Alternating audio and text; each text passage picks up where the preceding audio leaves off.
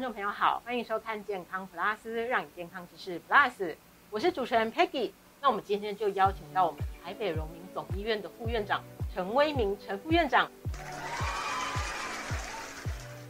谢谢各位观众，谢谢 Peggy。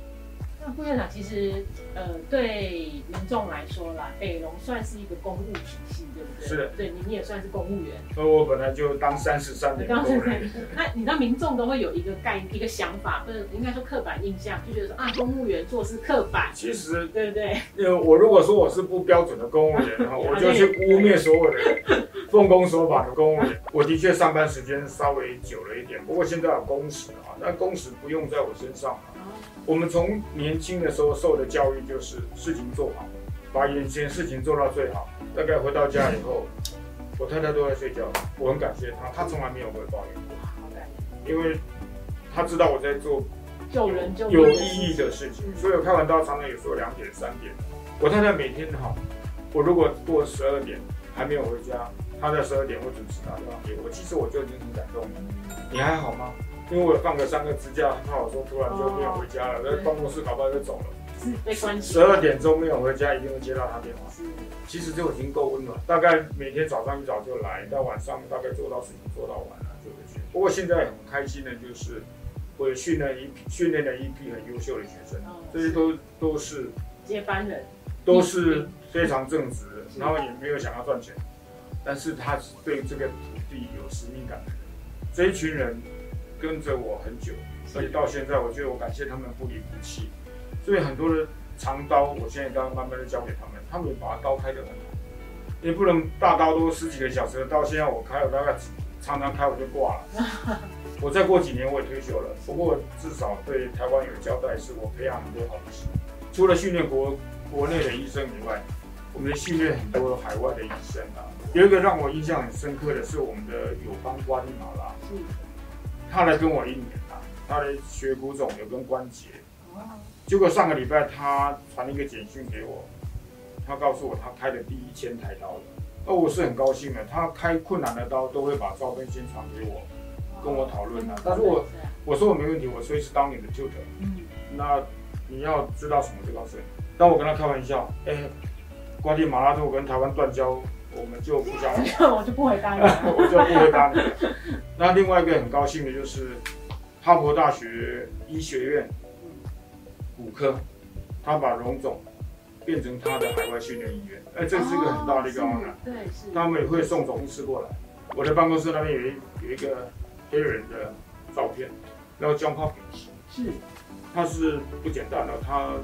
在那边当医生不容易，他来一年，他写一封很感动的信给我，我都把他留着到现在。嗯，他说他在全世界他看到最感动的团队，我都珍惜这种友谊。当公务人员，你的该做的是什么事？政府的给你的政策你要落实。现在荣总负责越南的新南向。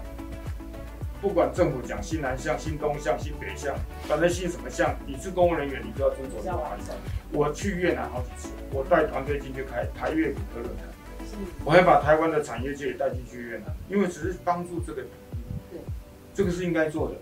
我曾经接过两年的肾脏重建中心主任，我也做了一些很有趣的事情，因为我觉得哈，那些骨科现在都微创的时代，看完刀，他说我要为了开这个刀去拿拐杖拿个。两个礼拜而已，他就会买一副拐杖，拐杖轮椅只要坐一个月，他还买一个买一张轮椅，这个对病人经济是一个负担，所以我就设立一个辅具租赁，嗯，一百块有找了，那我们爱护地球，爱护地球，因为台湾的地也没有那么大嘛，因为蛮多轮椅要对哪里的，只是说卖轮椅可能对我有意见，那另外就是为了怕国家的政府的预算。又浪费，募我去募了一辆车啦，那个好朋友捐的一辆很蛮大的一个修理车，里面放了一大堆工具，我们全台湾跑遍跑遍了，到偏乡帮他们修快坏掉的轮椅、拐杖、义肢。他本来他有些社会福利补助的那些钱，如果说用新的，政府要花更多钱。我们把它修一修，他不用跑台北，编辑把那修修到好。啊，另外当公务人员生涯中还有几个让我印象很深刻的一个霸床奶奶事件。然后是什么事件？霸床就是占了一张头等房嘛，他占了快。有啊，这个常听到啊。这个占了快五年了。结果我刚接任副院长的时候嗯，同仁跟我讲说，副院长那个归你管了，嗯他说逮鸡多条啊。我去的时候，第一天早上去的时候，我说有什么难得到我们吗？我就进去跟奶奶沟通一下嗯，结果进去被他骂的狗血淋头。我没有放弃，嗯我没有放弃。结果正好有一天哈，有时候我身上都会去买一些包子来，因为我的开刀是从早上七点多进去开始开，开到下午。可是你想想看啊，那个下午两三点要开刀的病人，你叫人家晚上十二点之后空腹，啊，你什么意思？你要两个老奶奶给他饿到下午两三点不吃饭，那个是不对的。嗯，所以针对下午要开刀了，我就提供包子给他了。哦，啊，我自己出钱的，那个二十二三十年都是这样。这个包子，你这个四点吃，你这个五点吃，嗯，那他这样就空腹八个小时，他就会开刀了，他不会那么饿。结果那一天刚好有一个病人没有来住院，多一个包子了。嗯，哦，正好路过大床那个老奶奶，老奶奶的地方，我就斗胆敲门进去，我把包子拿给他，哎、奶奶，你营养可能这样会不够，这个给你送你吃，我就赶快跑了，怕又被他骂一顿。又过两天我就看他哈，他跟我讲一句话，我一辈子忘不了。那个包子啊，还不错吃，你去了没买啊？其实听这个话你懂吗？嗯，他接受你的好意，我就叫助理哈，常常去帮我买包子送他。嗯我觉得他也是，我是同情他的，因为孩子在美国工作，他一个人在台湾。嗯，你要对一个九十岁的人，你跟他计较什么？沟通，你要把他强把他搬走啊！你要搬走，万一他出事，你就你一辈子良心不安。对啊，对老人家，你他已经够可怜，台湾就他一个人，嗯，就慢慢给他包子。啊对方的律师也慢慢跟他谈，也感动对方的律师，现在变成我的好朋友。结果我们最后就成功的把他转到护理之家。啊是，啊，那个护理之家还很绝啊，因为他在一个空间里面哈，他一个眼睛看不太清楚，啊，看不见了，所以他在一个空间里面待了四五年，他已经习惯那个空间。你那个布置，你如果那个布置不习惯，他会跌倒，所以我们就去找一个护理之家哈，在关渡了，嗯。就把它布置跟他住的地方一模一样，，包括电视摆哪里、冰箱放哪里，都给他弄得一模一样。结果过去以后，他马上，而且更有阳光给他晒了，他可以对他健康是好。的，嗯。所以他马上去就不会有这种问题。就适应了，我还想去看他，真的啊有带包子给他。吗，呃，当然了，我就当公务人员哈，反正你也不能，我可以不用管他，反正就是你待五年、六年、十年跟我什么关系？就住着就好了，每次开会无解，开下一个。但是这个事情处理成功，我是觉得心里面我蛮有成就感的，而且帮助一个老老人呐、圆满落呃，幕。对对对对，所以我觉得当公务人员是快乐的。那陈元明副院长是一个特别，他自己说我们是一个特别的公务员，不止带了很多子弟兵，也做出了很多贡献。所以我们呢，现在是不是还有这个荣誉的公务人员杰出贡献奖？呃，这个这个是谢谢啦，这个三十三年的公职，反正我的信念是没有变，就是第一个病人的部分要以病人为中心的。我常常看到很多冠冕堂皇的话，视病由亲。嗯，其实视病由亲太难了，这是高调了。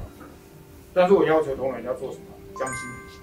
是，其实做到将心比心就可以了。嗯你给病人的做什么事情，你开什么刀，开什么药，以病人的利益和他的未来为最大的优先考量，你就不会犯什么错。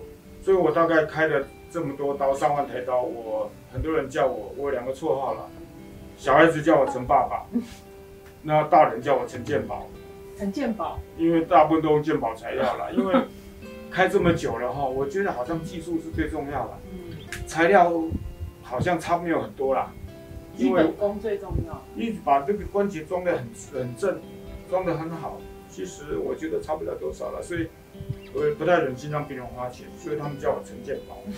那我现在在做一些很，我因为在医院哈，我我平常啊我的休闲就是我自己有一个很小的一个那个阳台，我先把它种了一些花，因为从小受我父亲影响，我对这个花草有感觉。是，所以就这个梦想，这个医院要把它做的很温馨啊，所以现在整个龙头会变成一座大花园，就把它绿化一下。呃，不是绿化而已，美哦，化，是美化。我把它变成到处不同的四季会有不同的花卉，就是让同仁在劳累之余，可以出来散散步、运运动，舒展他的转换心情，然后病人跟家属也可以出来走一走。是。但因为这一块哈，因为钱蛮多的啦，你不能把政府给我们医疗的钱弄去做花园，哎，会被人家骂。所以所有的经费都是我的好朋友善心人士全部捐啊，赞助的。只要不是用在医疗，嗯，所有的这些钱都民间善心人士来帮忙。是。也希望这个工人以后要结婚哈，觉得婚纱就要你们拍就好。也可以。有空你们去走走。没问题。到处有美景。是。好，我们今天非常感谢呢陈威敏副院长来跟我们分享他的工作观、人生观以及价值观。谢谢您收看今天的健康普拉斯，我们下次再会，拜拜。谢谢大家，谢谢佩蒂。